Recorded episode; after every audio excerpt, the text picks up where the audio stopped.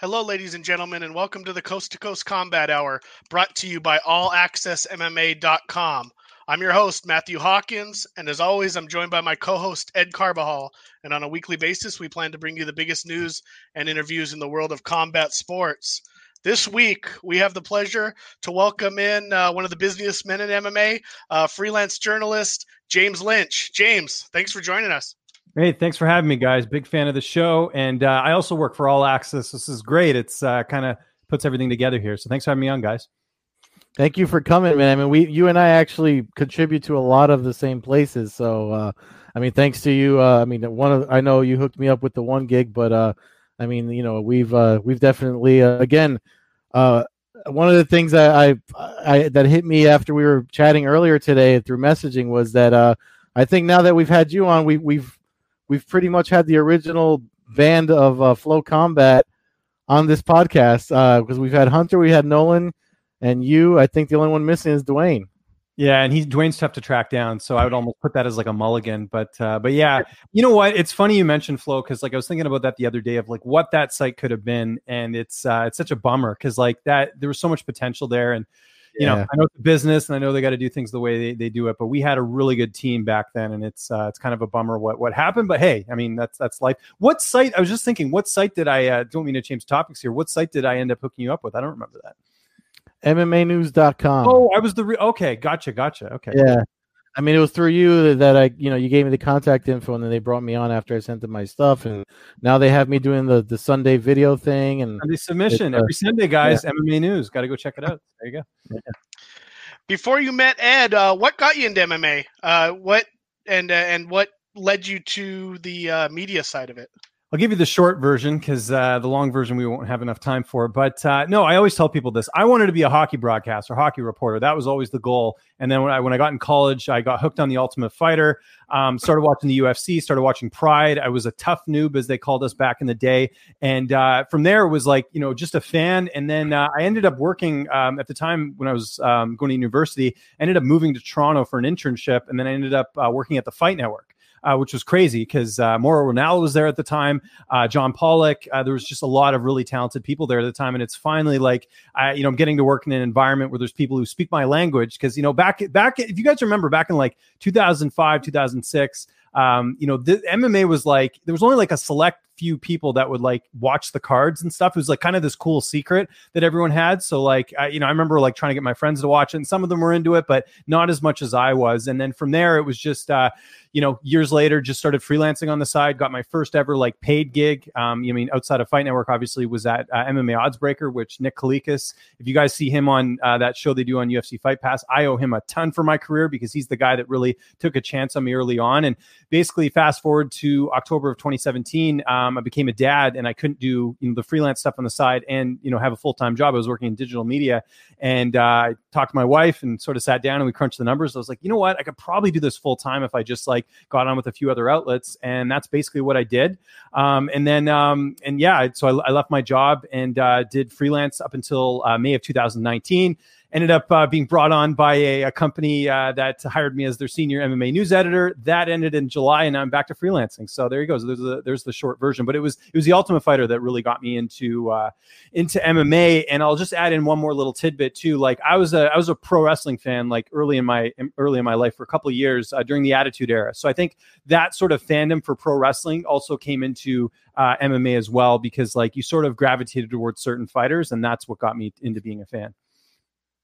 Where did That's the podcast cool. fit in there? Real, real, quick. So, so yeah, yeah, no problem. So, uh, so the podcast started uh, initially was an audio podcast. This is how far back this was. So, Adam Martin, a buddy of mine, who I ended up meeting on Twitter, but we both lived in Toronto at the time. Uh, Adam uh, was um, was was also freelancing as well for for MMA Oddsbreaker, and uh, we ended up doing just it was initially started as an audio podcast. Then I started doing like a uh, separate part of the podcast, which was just the video interviews, and that's that was sort of like my thing. And it was just like you know, it was called like I think it was called like the Parting Shot One on One or something like that. And then I did that up until um, yeah, and then that sort of carried on up until uh, May of 2019. But uh, now the podcast is just me on my own doing it on my channel. But uh, but initially it was it was Adam Martin and I who who started doing it, and it's uh, Adam's still a good friend. We uh, he actually came to my wedding back a couple years ago, and uh, yeah, it's just crazy like how how we've still been around in this industry.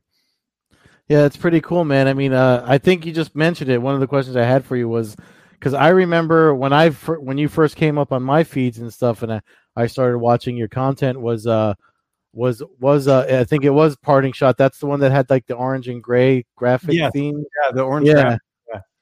Yeah, yeah. So that's that's that's how I first uh, found out about you, and then you know when we finally met in New York, when uh, I think that was Bellator's first card, or no, that was the first UFC when we met in New York when you were with Flo, right? One of them. I was there for Bellator too. Yeah, it was. Yeah. Um, it might have been 205 was the first one. I was there for Sportsnet, um, but I know Duane and Hunter were there for Flo because that was like one of their first like couple events that I think they were doing. So, but I think yeah, it was it was one of them. Either way, I remember meeting you years ago. That bar in New York, I can't remember the name of it, but we went there all the time after. Remember when yeah. they used to shows in New York? So Beer Authority, yeah, yeah, yes, yeah. that's. The but then we, I mean, obviously we had a few more beers at the every other time in New York that you were there for uh, the Brooklyn card with UFC 208 when we uh you it was me, you, Hunter, and the uh the, not that John Jones who was oh yes, Jon Jones, yeah, yeah, that's yeah. right.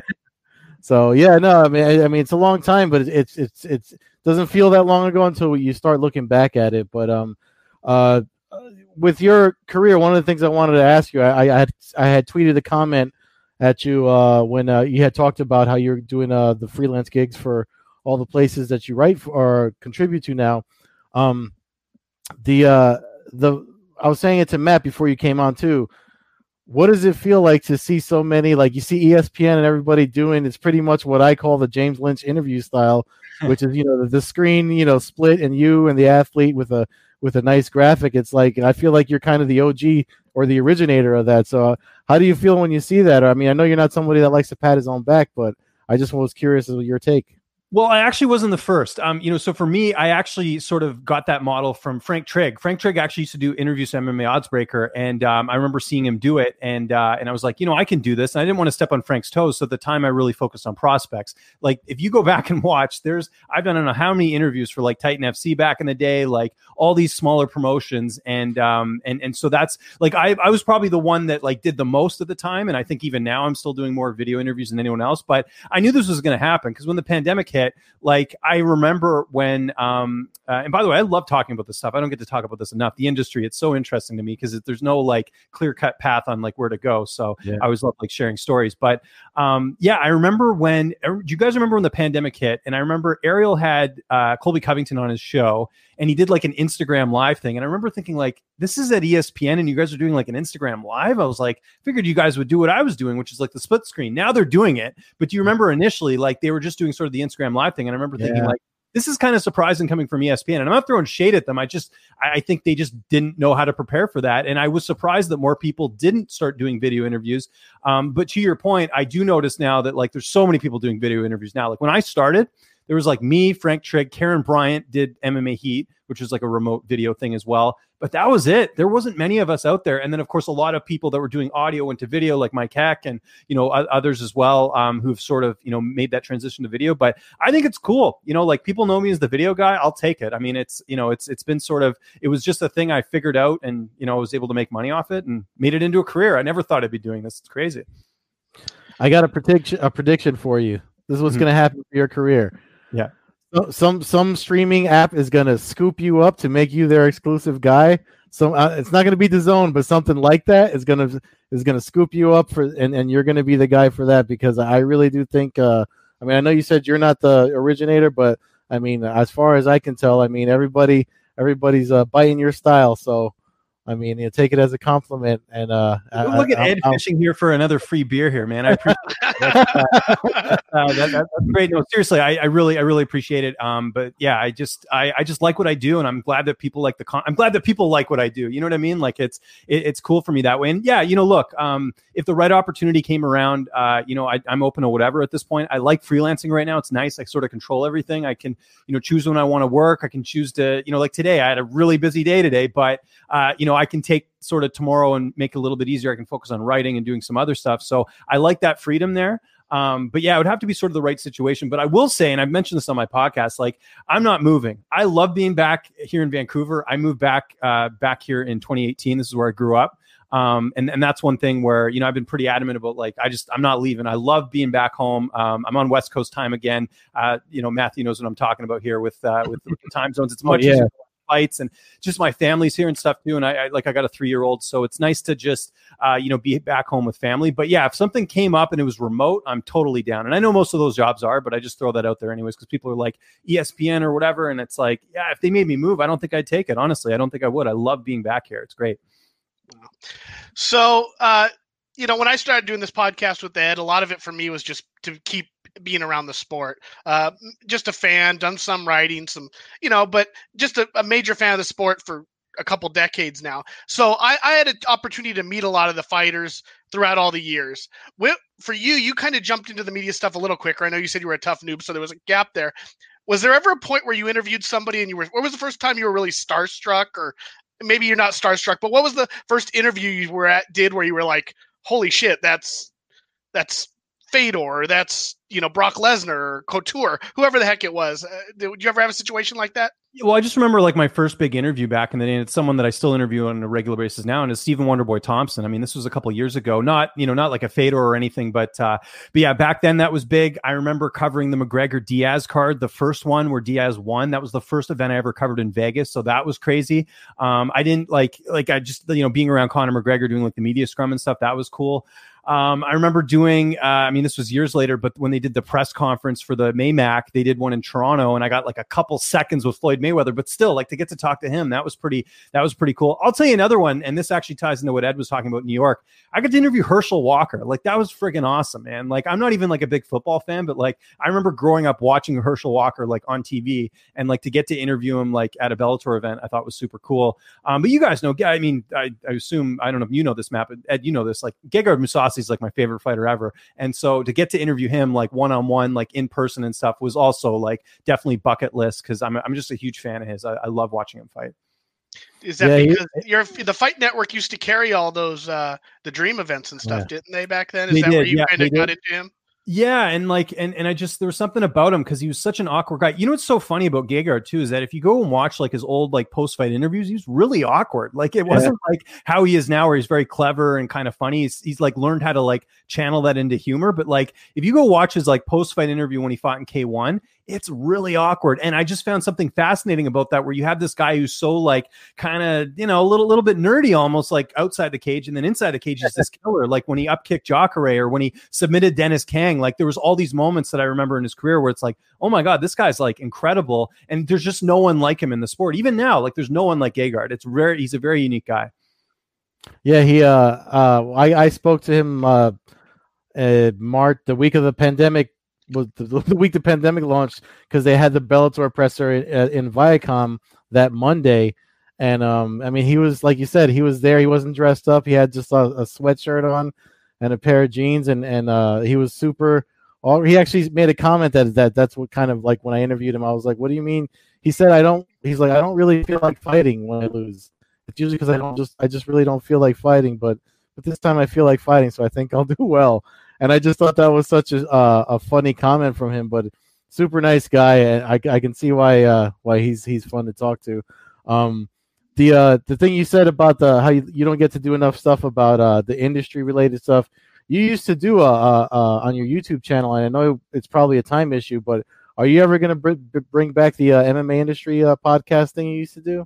Yeah, we'll see. If I could find an outlet that would be willing to let me do it and, and I could cuz you know, it's time's money. Like everything I do is pretty much like if if I like I get a lot of um you know, the outlets I work for, it's paper content. So like if I'm doing content, it basically means like th- how am I spending my hour? So, I mean, I do the the you know, the podcast on my channel. I do that every week. I do a Q&A every week.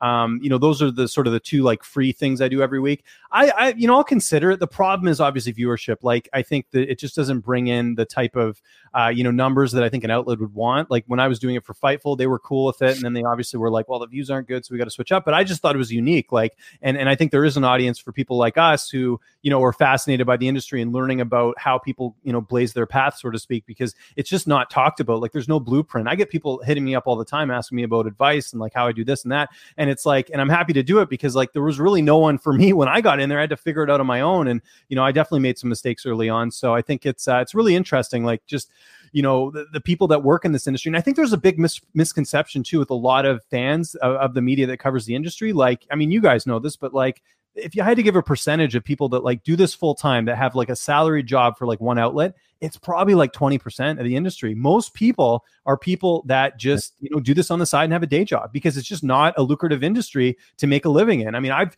i, I can do it but that also i'm probably working way harder than a lot of other people. I got so much going on uh, where i'm able to make it work. And thank god i am because like I mean, I was ready after after things, you know, uh, things. Uh, I left my previous job. Um, you know, I wasn't sure. I was like th- thinking maybe I got to do go back to you know digital media. Maybe I got to start digging ditches. Like I, it doesn't matter. I knew I wanted to do this on the side, but uh, the fact that I'm able to do it full time is awesome. So yeah, I'm uh, to answer your question. That was kind of a long answer. Um, yeah, I'd love to bring it back. It just has to be the right situation. Yeah.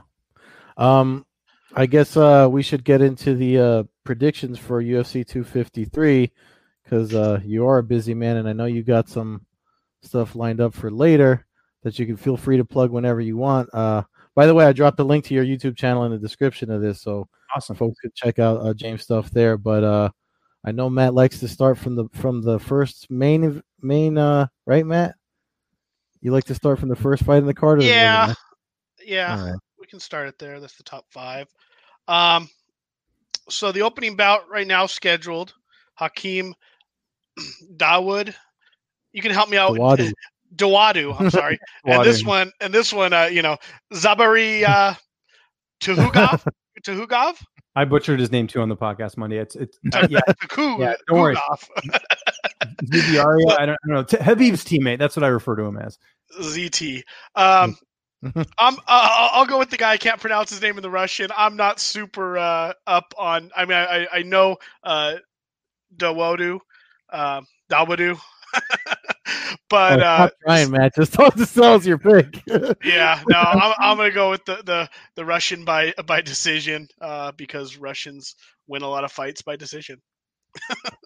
yeah, um, I uh, I mean I know Hakeem quite well. I followed his career, sort of leading, you know, before the UFC. If you remember, he was in World Series of Fighting uh, as well. Um, you know, he had a really bad UFC debut. If you remember, he lost to Danny Henry in like seconds. Got mm. submitted real quick, but he hasn't lost since. And Hakeem's, I, I, still think we haven't seen the best Hakeem Dawodu yet. Um, he trains at a Champions Creed in Calgary, which is uh, not like a super like gym or anything like that. Uh, he's just sort of like the the big dog there at that gym, but uh, he hasn't fought in a while, so that's a bit concerning. He last fought actually at UFC 244, where he got that split decision win over Julio Arce. So a bit of a layoff coming into this one, almost uh, well not a year, but you know almost close enough. And uh, Zubaira, uh, he came off a nice win over Kevin Aguilar in his last fight. Aguilar's a pretty tough guy to finish, and he finished him in the first round. So really impressive win here. Um, I'm with you guys though. I'm going on. I'm going with the Russian here. Um, I think the layoff. I think the fact that um, you know both guys have been kind of inconsistent. Like even Dawodu's had some wins, but uh, like I said, he's been undefeated. I should say since his debut, but he just hasn't like blown me away with with what I think he's capable of. It might be this fight. Maybe he does look amazing in this one, but I, I got to go on the guy who's you know shown a little bit more in the cage, and that's the Russian. So I'm going to go with him in this fight, and I'll take him by decision as well because Hakeem pretty tough to finish outside of that loss that he had, um, which was by submission. Yeah, I um, I'm, I think I'm with you guys. I'm going with uh with uh Khabib's teammate, like you said. Um, just uh, if you train with that man, you you probably have a slight edge over a lot of other people. But um, yeah, so that's what I'll go with too. I, will uh, I'll I won't be unique in in my decision on that one. Then that moves us to Ketlen Vieira versus Sijara Eubanks. Uh, Eubanks coming off of uh, two big wins uh, just recently over uh, uh, Sarah Morris and uh, Julia Avila. Uh, yeah, and uh, Ketlen Vieira coming off of the uh, devastating KO loss to Irene Aldana at UFC 245. I, I you know, initially I, I Vieira because she was undefeated 10 and 0. Uh, but I feel like maybe uh, Eubanks is going to start living up to a little bit of that uh, Ultimate Fighter hype. I mean, most people thought she would have probably walked away with the championship had she been able to to make weight and, and not have issues uh, around the finale. So I'm going to go with Sijara Eubanks. I, I, her record is not that impressive at seven and four, but I feel like she's she's the up and comer. Um, I'll also go by submission, maybe late round TKO if if they end up uh, if she ends up on top on the ground. But uh, Eileen Eubanks in this one, I, th- I think she's on, on the way up here. Yeah, this is a closer fight than people give it credit for. Vieira on paper is the better fighter. She's younger. She's got a height and reach advantage in this fight. Um, hasn't fought since December. I mean, I think the only edge here Sarge has is that she's really strong and that she has two wins this year already. Like you mentioned, Vieira hasn't fought since that knockout loss to uh, Aldana, which would have got her a title shot. You guys remember if she would have beat Aldana, she was going to fight Amanda Nunes next. That didn't happen. Uh, Aldana hypes, uh, you know, sort of sort of halted that. Um, this is just a case of where I think it, it's like, you know, the better fighter on paper against momentum. Like Eubanks has the momentum. She's looked great in her last two fights. I mean, Avila was a favorite heading in the last fight, and Eubanks ended up shocking everyone and just dominated her. So it's possible we could see the same thing here. Am I going to go pick her, though? I'm not. Uh, Eubanks, uh, people forget, well, people don't forget, but uh, I mean, she's not young. She's 35 years old. So Vieira's, you know, a lot younger uh, at 29. I think she's hitting the prime of her career right now. I, I, think as long as she doesn't make any mistakes, as long as she doesn't get overconfident in this fight, I think Vieira probably takes the decision. Uh, most women's fights goes the distance. Uh, you know, I think Eubanks hasn't had a finish in, in, in a very long time. So uh, not since uh, the Ultimate Fighter in 2017. So um, yeah, I'll, I'll go with that. I'll go with Vieira by decision in this fight. But if you're looking to bet this, I mean, if the line gets a little crazy here, I would even throw a little bit on Eubanks just because I think this is a 50 50 fight. I really do, just because Eubanks has that momentum, uh, really strong, really turned things around since, uh, you know, really, uh, you know, focusing our camps with Mark Henry. So we'll, we'll see what happens, but Vieira is going to be the pick. It's funny you say that, James. Uh, I actually have that in my notes that I, I have it as 50 50. Um, but I am concerned with you, uh, Eubanks, uh, you know, coming off of the quick turnaround for her because of her age and stuff like that. But um, like you said, as far as betting, I mean, I actually bet her last time and won some money, so it's hard for me not to, you know, when, when, you, you know, we like bet folks that like to gamble, you know, that they they they get that uh that feeling like like lucky fighter or whatever you want to call it. So, um, but uh, I like you said, I'll watch the lines to make a decision as far as betting goes. But I actually, because of the the, the frequency of how often she's fought, plus it's over there in, in Abu Dhabi, I feel like um I feel like Vieira might actually take the win in this one. And then uh, we got to move on to the next one. Oh, we had Brandon on this podcast a couple weeks ago. Yep. Third bout of the main card. Brandon Royval, uh, alumni of the show, takes on Kai Kara France, former Rizin fighter, and uh, two of the top 12 ranked uh, flyweights in the world here. Uh, Ed, why don't you take the lead on this? You can tell us what you think first off.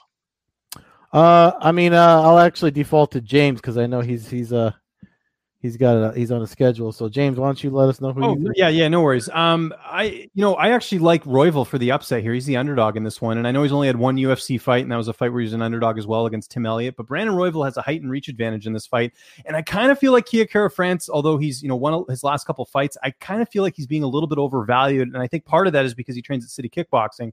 Um, you know he does have a nice win over Tyson Nam, who's now come off back to back wins since uh, beating him. Lost to Brandon Moreno, but his other wins, you know Mark De La Rosa, Paiva was a split fight. I mean, it wasn't, uh, you know, that could have gone either way. Uh, the Elias Garcia fight as well. I, I kind of feel like he's being a, a, bit overlooked or a bit overhyped here. And I think Royval, I think he was a guy that should have been in the UFC a while ago. Really good wins on the regional scene. Even his losses, they were losses that, you know, had some circumstances, like when he lost to Casey Kenney. That was a short notice fight. Kenney fights at bantamweight now. He's a very big, he was a very big flyweight at the time. So I kind of give Royval a pass on that one. But, you know, Royval's one of those guys at Factory X that really puts the work in. He's got a good camp. He's getting to train with guys like, you know, Chris Gutierrez, Jonathan Martinez, Youssef Zalal. Alex Hernandez is in there now, which, by the way, Hernandez is going to be cornering him for this fight.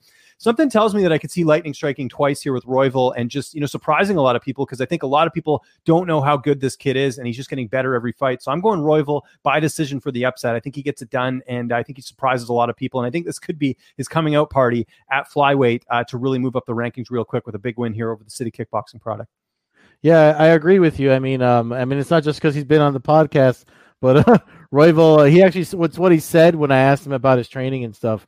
He said that we talked about him being how he gets in a state of flow when he fights, and and um, the whole thing where he Miguel Torres is one of the fighters that he tries to emulate. Who I used to love Miguel Torres back in the day, so I was just like, you know what, man. I mean that that that that's that's the type of fighter that I, it's hard for me not to root for. So I'm taking Brandon in this one too. Glad to hear you guys say that. I was I was leaning that way. Um, France is a pretty active fighter, but now that I see that James, you bring up the the height difference, and uh, Moreno was five seven, and that was you know the guy who gave France this toughest fight really in the UFC so far, gave him a loss. Uh, yeah, so I, I, I won't disagree. I, I, see it kind of as a coin flip fight. Uh, I don't think there's a finish. I think uh, I think if there is a finish, it'll be Royval catching catching something on France. I don't think it can go the other way around, very likely. But uh, yeah, I'll, I'll go with you guys. I'll take Royval by Royval by decision. Uh, I think this could be the the fight of the night category right here too. I think this oh, is yeah. action packed flyweight event fight that we seems to pop out almost every event. Absolutely. Then we got the uh the guys gunning for the 205er. Uh yeah, Reyes so and with.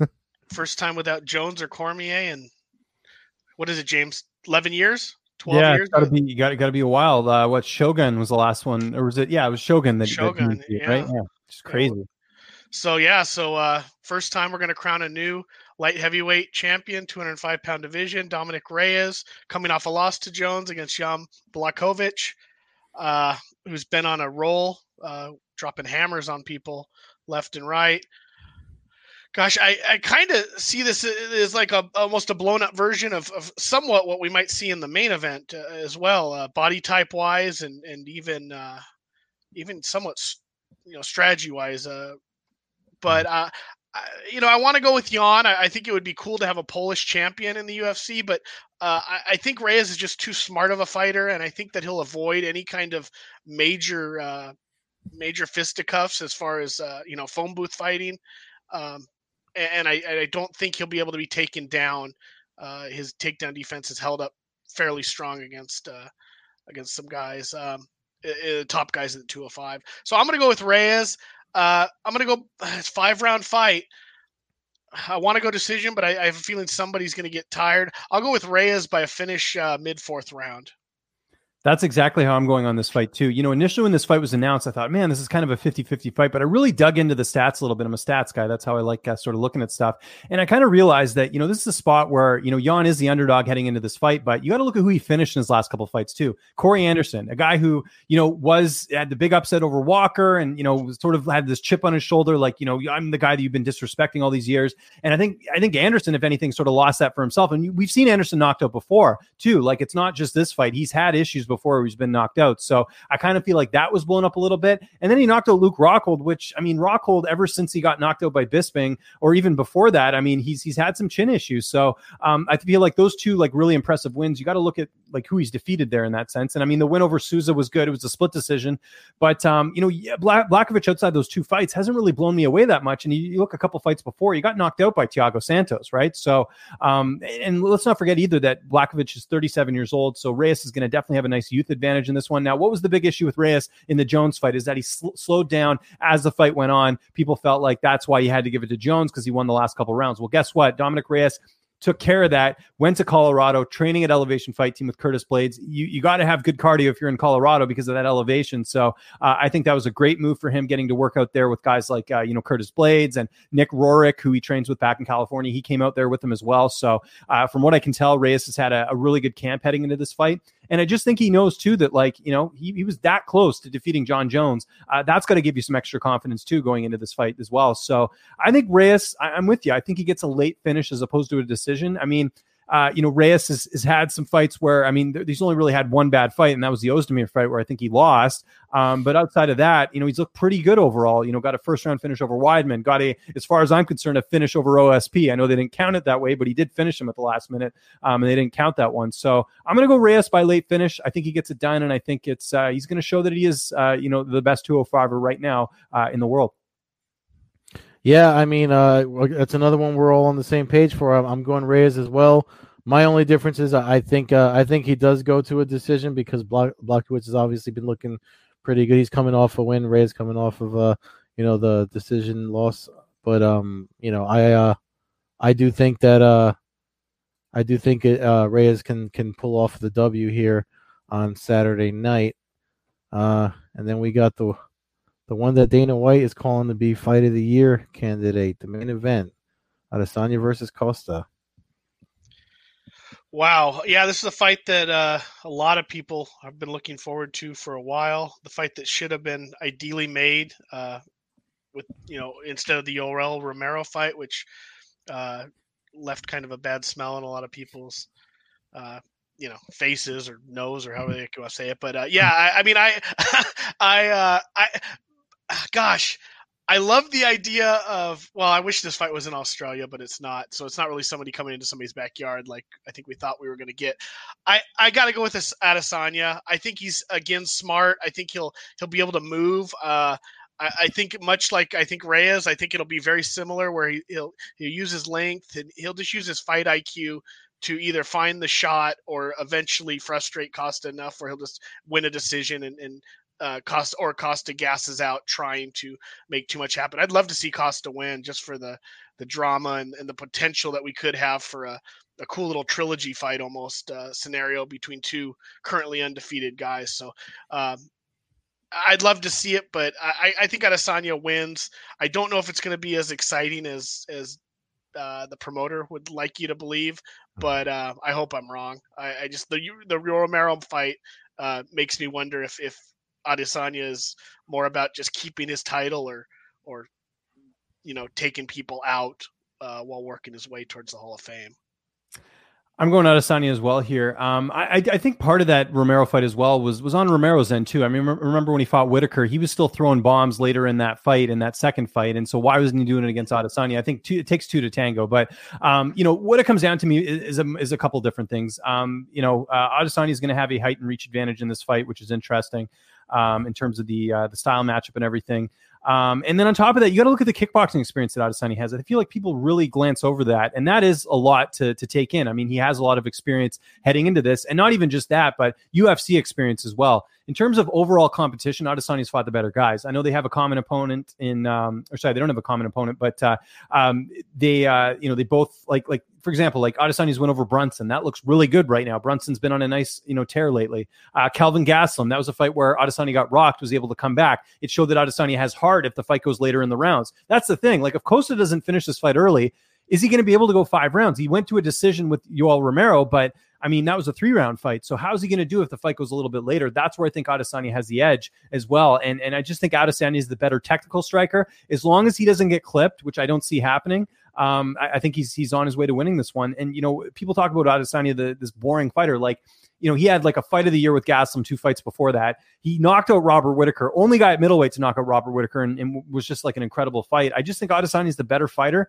and I think it's a case of where you know fans love Costa more because he's more of an entertaining guy for every single fight, but they're kind of glancing over the fact that Adesanya has a nice body of work himself. So um, I, I, see Adesanya either getting like like a late finish when Costa gets tired, kind of like the Reyes uh, Blachowicz fight, or I see him taking a decision in this one. But I think it's going to be a good fight. There's got to be some pressure on Adesanya, knowing that last fight was not very good. You're not going to, you know, keep getting that money from Puma and everywhere else if you're putting on fights like you did last time. So I think, um, I, I think he puts on a good performance in this one, and I think he really, uh, sh- you know, reminds fans that he is one of the best in the world. So I think Adesanya gets it done. Yeah, it's hard not to pick him, uh, given how uh, his uh, the way he's performed in his last few fights. I, I know not the, not the very last one, but the thing about that last one is, uh, you know, people were talking about how they really weren't engaging and stuff like that. But that's when you're when you're coming from the level of striking, like like James said, you know, a lot of people just glance over his kickboxing experience, but I mean, range and footwork is is part of of the striking arts, and um, you know, Adesanya is going to take the time that he needs to find the range and the footwork that he needs to either make his opponent gas out or or make them make the mistakes that he needs them to make to to land the liver shots or the head shots or the stuff that makes them, you know, to pop out to to score the knockout like he did against Whitaker. Um, I definitely can see that happening against uh, Costa just because the Costa's you know coming forward and attacking. I mean, it's more of a brawling style. It's, it's not as cerebral as Adesanya's is, but um, I do think uh, I do think it's going to go into the later rounds, and if a finish comes, it'll be on Adesanya's side in like round four or five.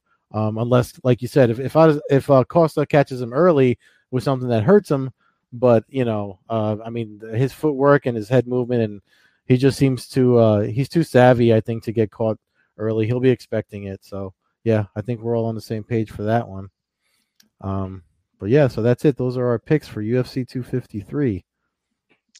So you guys are even across the board, and I have uh, Eubanks. You guys have Vieira. yeah. Well, I'm gonna check the odds. I mean, the, like like I've said on other episodes of this podcast, my the, my picks for who's gonna win is never who I you know throw down in the sports book. So we'll see what happens. Um, I usually make my bets Thursday, Friday. I know James. I know you discuss gambling a lot coming from MMA Odds Breaker, and when I uh, I'm sorry I haven't watched your stuff as much often as I I usually do. Jump in on your live chat, and it's uh, it, it's pretty it's yeah. pretty. Tough. I do a lot of stuff, man. No no worries on that. That's fine. So but you know, I, I have two monitors. So at my day job, I have two monitors. So I usually leave MMA stuff up on one and I and I work on the other one. And I've been working from home because of the COVID thing. So it's like I, I only have the one monitor, so I gotta do, you know, the stuff for the day job, unfortunately. But um, yeah, James gambling stuff's huge. Uh, like, like, sorry, I just didn't, didn't mean to interrupt you there, but uh, yeah, right. I, I, find more and more, especially this day and age, with you know gambling being legal in, in certain parts of the United States, like it's uh, it's really blown up. A lot of I see a lot of people doing betting content now. Like I remember when I was working for Oddsbreaker, there was a handful of people. Now it's like everywhere. People are doing you know DraftKings, FanDuel, uh, you know just straight up betting and stuff. So it's interesting. I love all that. That's why like I you know people are like, why do you tweet out the prop bets? Because I find it interesting. I think it's so cool to like see how like people are are betting on on, on fights and stuff. It's very interesting. James, one quick question uh, while yeah. we still got you here. Uh, yeah. What uh, what's your opinion on Michael Chandler? He's uh, obviously coming over from Bellator, uh, former multiple time champion there. Uh, as somebody who obviously is a fan of all MMA, what uh, what do you think he fits in that in that mix, and uh, what do you, what fight would you want to see him in? Yeah, I think I think it's a great move. I, I, sort of expected this to happen because I just didn't see you know a Pitbull rematch or or a you know trilogy fight against Brent Primus being very lucrative for Chandler. I'm sure he would have made more money in Bellator, but I think there's a part of Chandler too that's you know made a lot of money outside the cage, and I think he knows now. It's like okay, let's really see what I'm made of. He's in the prime of his career right now. I think he'll do quite well. Um, you know, I didn't expect Eddie Alvarez to win a UFC title, and he did. So I mean, I'll never underestimate anyone coming over from another promotion. Um, but yeah, I think uh, I, I, think um, you know, it's it's a good move to to see what he's made of. I, I, think you could throw him in there with the Wolves. You know, I think like a Charles Oliveira fight would be great just to see where he's at. You know, I think Oliveira is one of those guys that you know maybe rankings wise he, sh- he isn't where he should be, but I think that last fight against Kevin Lee really just showed that he's good everywhere. I mean, that striking looked amazing, and then you know his pedigree on the ground as well. So I think that would be a good fight. Um, you know, I know they're trying to, I guess, do the Tony Ferguson fight, but obviously, you know, I think Ferguson and Poirier really want to make that fight happen. So I think that's kind of uh, off the table. Um, you know, maybe like a Paul Felder, but I don't know. Is that the type of fight that Felder's going to want to, you know, come out of his sort of soft retirement that he's on right now? I don't know if that's the fight to do it. Um, but but I want to see him tested. I don't want to see him fight like an Al Iaquinta or like someone ranked higher in the rankings. I'd rather see what he's made of. It's not like Chandler's like a prospect you got to groom in the UFC. He's been, you know, he's been battle tested. And here's the weird thing about Chandler too, guys. It's like remember like Will Brooks beat him? You remember like he had a couple setbacks, like that Brooks fight, especially. I remember he did the timeout, like he was like he was done. Yeah. Like I thought like yeah. this might be the end of his career. It was a very weird moment what happened there. And he and you know, and he had obviously got knocked out by Pitbull as well, but then you know he got the knockout over Sidney Outlaw and got the knockout over Benson. So it's like, what type of Michael Chandler are we gonna get? I honestly don't know, but I wish him well because I one of the things I hate with fans is that they always be like, "Oh, you're going to Bellator to like you know end your career." Like, no, there's good fighters in Bellator. There's Bellator fighters that will beat a lot of UFC fighters. That stuff drives yeah. me nuts. Let's just be fans of the fighters and not the promotion. That's the stuff that drives me nuts. So I want to see Chandler do well. I think it would be good to see him go there. And uh, you know, do I think he'll win a title? No, but I think he'll be very entertaining, and I think he'll win a lot of fans coming over. Yeah, it's funny you mentioned Charles Oliveira. That's the fight that I was I was calling for, and then uh, I said you mentioned Eddie Alvarez. I basically said let's give him the Eddie Alvarez treatment. He, he, maybe he wins it. Maybe he wins the title. Maybe he wins the title. But worst case, he's probably going to go like four and three. But mm-hmm. we're going to get to see seven epic fights with Michael Chandler to end his career, basically. You know, and you'll have the you have the UFC quote unquote UFC fans who will call him a bum and overrated, but then all the MMA fans of the world will will get to you know just like Eddie Alvarez, we'll get back to look back at his you know fight with Cowboy and and Gaethje and and uh, Melendez and heck all, all the guys that he fought, you know, all the name fighters. So yeah, man, I I think that that's that's a great idea, and I uh, agree with everything you said on the on him. So. Yeah. Yeah, I do too. Um, James, why don't you, uh, if be, before you uh, make your way out, I know you got another interview scheduled soon. Um, if you want to go ahead and plug all your stuff and where folks can follow you, by all means, the floor is yours. Awesome. Well, first off, thanks for having me on, guys. I do watch your show. I love being on. Uh, and you know, Matt, one of these days, hopefully, I'll get out to a Bellator card. And we can uh, grab a beer out there when I'm uh, when I'm down there. When they'll let me out of this damn country with COVID, I'm stuck here, so I haven't been to the states since March. So uh, hopefully that'll change soon. But uh, yeah, best way to get a hold of me: Twitter, Instagram, same handle at Lynch on Sports. Uh, DMs are always open if your audience wants to ask me any questions or anything that we talked about here today. Happy to to do that. And I post all my work up there too. but my YouTube channel, that's my baby. YouTube.com/slash Lynch on Sports. I keep it easy across the board there. Uh, that's where you're going to find pretty much all my stuff because even the stuff I do for other outlets, I put it in playlists on my channel. So you guys can find the stuff there. Um, I got a bunch of stuff coming up here for, for 253. I interviewed Jan Blachowicz. I interviewed Diego Sanchez. I interviewed, uh, you know, a handful of other fighters on that card. And I got the pros picks, which I know people like, uh, where, you know, I asked a bunch of fighters their picks for, you know, the main event, co-main event and everything like that. So, uh, so yeah, but uh, more importantly, guys, thanks so much for having me on. And like I said, Ed, I definitely owe you a beer for that compliment. That was uh, really nice of you. So I appreciate it, buddy. Thank yeah, you, man. I have to let you out of Canada. I mean, I, am I'm, I'm out of my mind. I booked today for BKFC 13 in Kansas. So, uh, so yeah, I'm I got to get back on the road and start. I miss it, man. That's one thing that honestly, I'm getting cabin fever. I haven't I haven't covered a single event this year live. I've done the virtual media stuff, but nothing nothing live man and i got to tell you I'm, I'm going through the withdrawal. Like i love covering cards in vegas. That's like one of my favorite things. New york's right up there too. Had some good times out there as well. That bellator nyc card uh, that you were mentioning that was like one of my favorite cards of all time like to cover. Yeah. so i was like showing you like just yeah we could talk for hours about that but uh, i miss it. So trudeau i mean let, us figure something out here buddy. Let's uh let, us try and get uh let's let's make mma coverage essential work and we'll uh you know get me out there. We'll see there it is. Yeah. Fans can follow us at uh, at uh, at Combat Hour on Twitter, Coast to Coast Combat Hour on Instagram. Check us out on allaccessmma.com. You can follow me, Matthew Hawkins, at MMA Hawk21 on Twitter and Instagram. Follow Ed on Twitter at Carbazol, at Carbeerzol on Instagram, and Old Head Carb on Twi- on Twitch. Got it right this week. Yes, uh, sir. Thanks, James, for joining us. Uh, great talk, man, and, and nice to finally uh, speak to you face to face. It's great. Absolutely, guys. Anytime you want me on, you let me know. Doors open, man. Thank you. No problem. All right.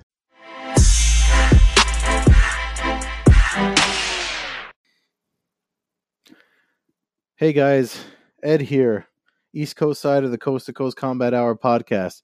If you like what we're doing, make sure you subscribe on YouTube and anywhere you listen to podcasts. Also, if you'd like to help us out and donate, uh, the support links are in any of the uh, podcast descriptions, and some the links are also provided on our YouTube channel, the Blogboard Jungle. Um, thanks again for listening, and if you give us some support, we'll give you a shout on the podcast. Maybe uh, bring you on for a UFC pay per view breakdown or two. Thanks again.